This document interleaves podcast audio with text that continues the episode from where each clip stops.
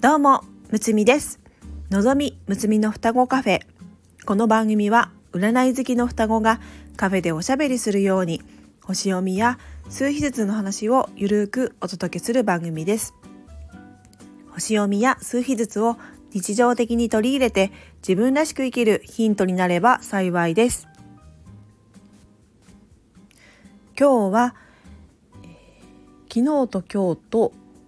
えー、能登の実家の方に、えー、夫と娘と、えー、3人で行ってきましたのでその話をしたいと思います。地震の後、えー、私の両親は、避難所から、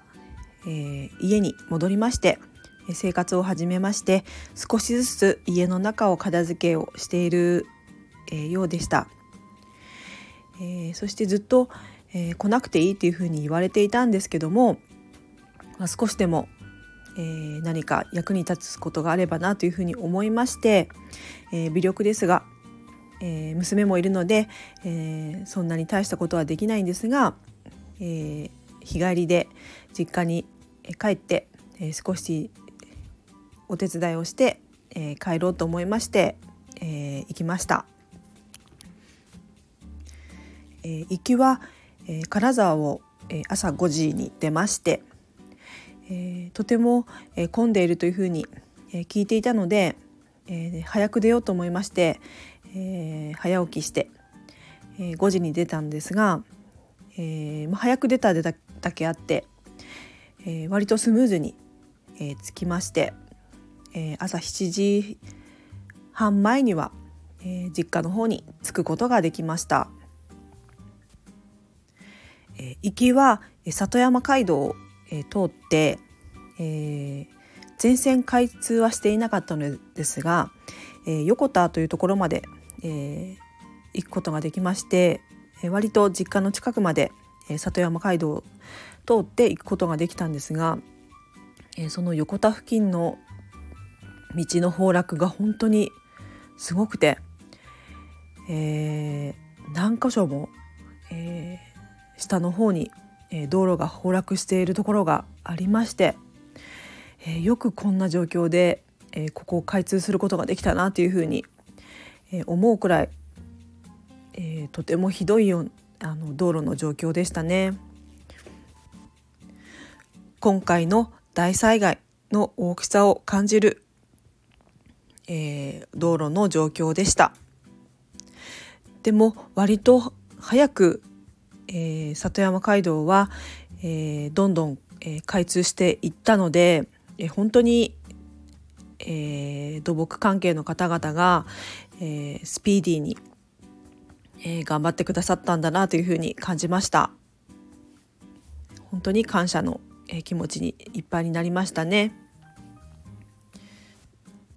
そして実家に、えー、着き着いたんですが、えー、実家の前は公園だったんですけどもそこが今仮設住宅を建て始めまして、えー、もうすでに、えー、建物が、えー、建っていまして、えー、あとは、えー、いろんな、えー、おそらく水道関係とか、えー、中の、えー、内装の方を、工事しているような状況でした。えー、街の景色が本当にガラリと変わってしまって今回の地震の大きさが、え、感じられたんですけども、え、地震直後よりも、え、道の方が整備されていたり、え倒壊した倒壊して、え道路を塞いでいた、え家屋なんかも、え取り壊されて、え道が、え通れるようになっていたり、え少しずつですがえ復旧に向けて、え動き出しているなというふうに感じました。そして、え実家には、え何も連絡せずに、え行ったんですね、え来るなと言われていたので、え、なんで来たんっていうふうに言われるかなと思ったんですが両親に、会った時は、えー、とても嬉しそうでしたので、えー、行ってよかったなというふうに思いました被災している、えー、状況ですので日帰りで行くつもりで、えー、行ったんですけども、えー、で道もこん帰りも混むだろうなというふうに思ったので、え、用事を済ませてから、え、午後には帰るねっていうふうに言ったところ「え泊まってかんの?」っていうふうに言われましてで夫が、え、たまたま次の日も休みだったので、えー、じゃあまあ泊まっていくかっていうことで、えー、急遽泊まることになりまして、えー、ゆっくり実家で過ごしてきました。泊まる準備を何もしていなかったのですが、えー、まあ特に何も、えー、いらないとは思ったんですけども、えー、支援物資を、えー、1日に1回、えー、取りに行くことができましてでいろんなものを、えー、いただくことが、え、できるということで、えー、そこの様子も、えー、見てみたいなというふうに思ったので、え、行ってから、え、支援物資を、え取りに行って、えあとは自衛隊さんの炊き出しを、え、いただきに行きました。で行ってみると、え、本当にたくさんの物資が、え、届いてまして、え、今回下着とか、えー、おむつとかをいただいたんですけども、えー、欲しいものを、えー、紙に、え、書いてでその数だけ、え、職員の方が、え、奥から持ってきてくれるという形で、え、支援物資が、え、配給されているような状況でした。え、そして、え、近くで自衛隊の炊き出しがやってまして、えー、取りに行った時は、えー、ご飯白ご飯と、えー、スープですね、えー、洋風のスープでしたが、えー、炊き出しがされてましてあとは、えー、クッキーの、えー、お菓子が、えー、配給されていたのでそれをいただいて、えー、帰りました。えー、あとは、えー、その日たまたま、えー、お弁当も配布していたので、えー、お弁当もいただいて、えー、たくさんの、えー、物資をいただいて、えー、来たんですけども、えー、本当に、えー、全国からたくさんの物資が、えー、届いていて、えー、町の人たちに、えー、行き渡っているんだなというふうに、えー、思いまして、え本当に、えー、感謝の気持ちでいっぱいになりました。ありがとうございます。地震の後、えー、両親は、えー、1階で、えー、過ごして、えー、1階の、えー、玄関から近い部屋に、えー、寝泊まりして、えー、過ごしていて、えー、割と1階の方は、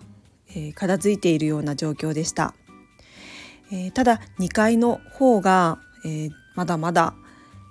えー、片付いていないような状況でして、えー、ボランティアの方が、え、来てくださって、え、大きな、え、壊れた荷物は、え、出し出すのを手伝ってくれたり、え、したそうなんですが、え、2階はえー、もたくさんあって、え、まだまだ、え、整理が必要な状況、え、でしたので、え、少し手伝いをしてきました。え、作業している時に、えー、ちょっと大きな地震が来まして、えー、慌てて、えー、みんなで、えー、1階まで降りて、え、外に出るということも、えー、一度ありました。え、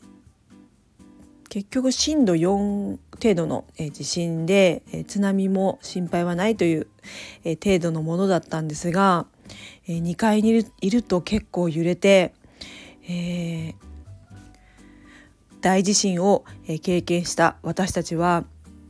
えー、外に出た方がいいなという判断をして、えー、外まで、出たんですがえちょっと、えー、地震のことを思い出して、ドキドキしましたね。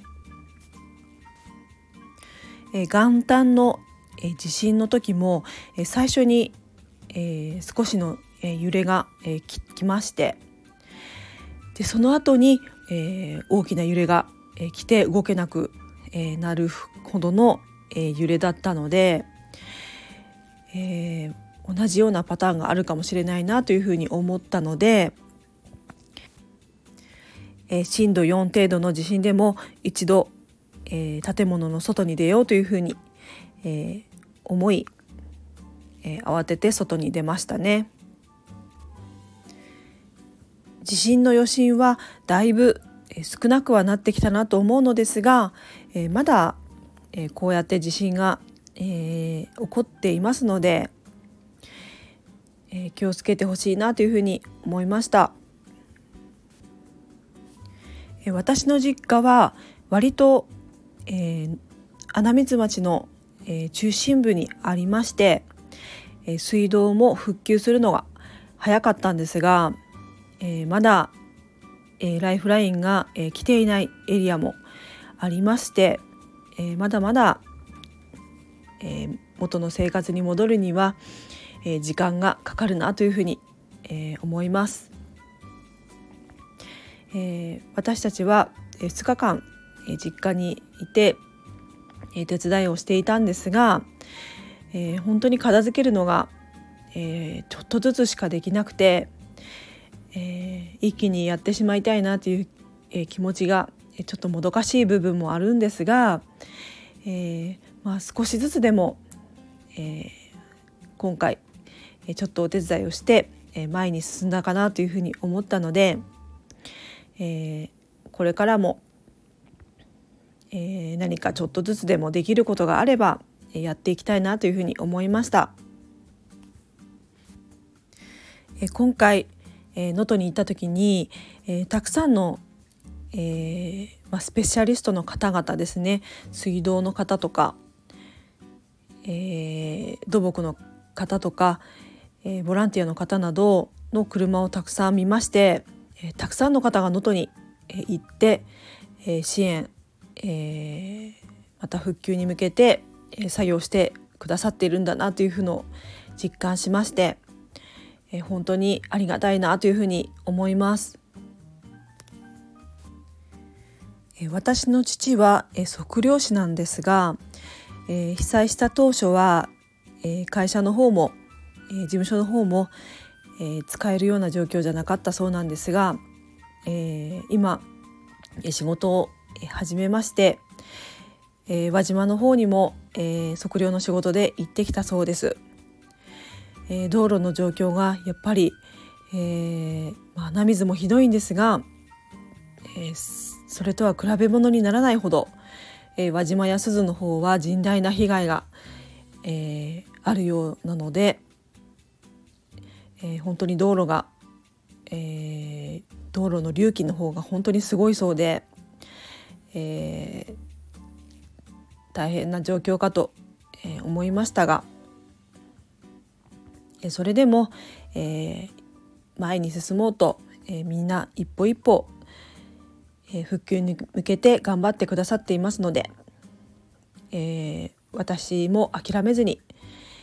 え私自分ができることは微力ですがえ少しずつ前に向けて、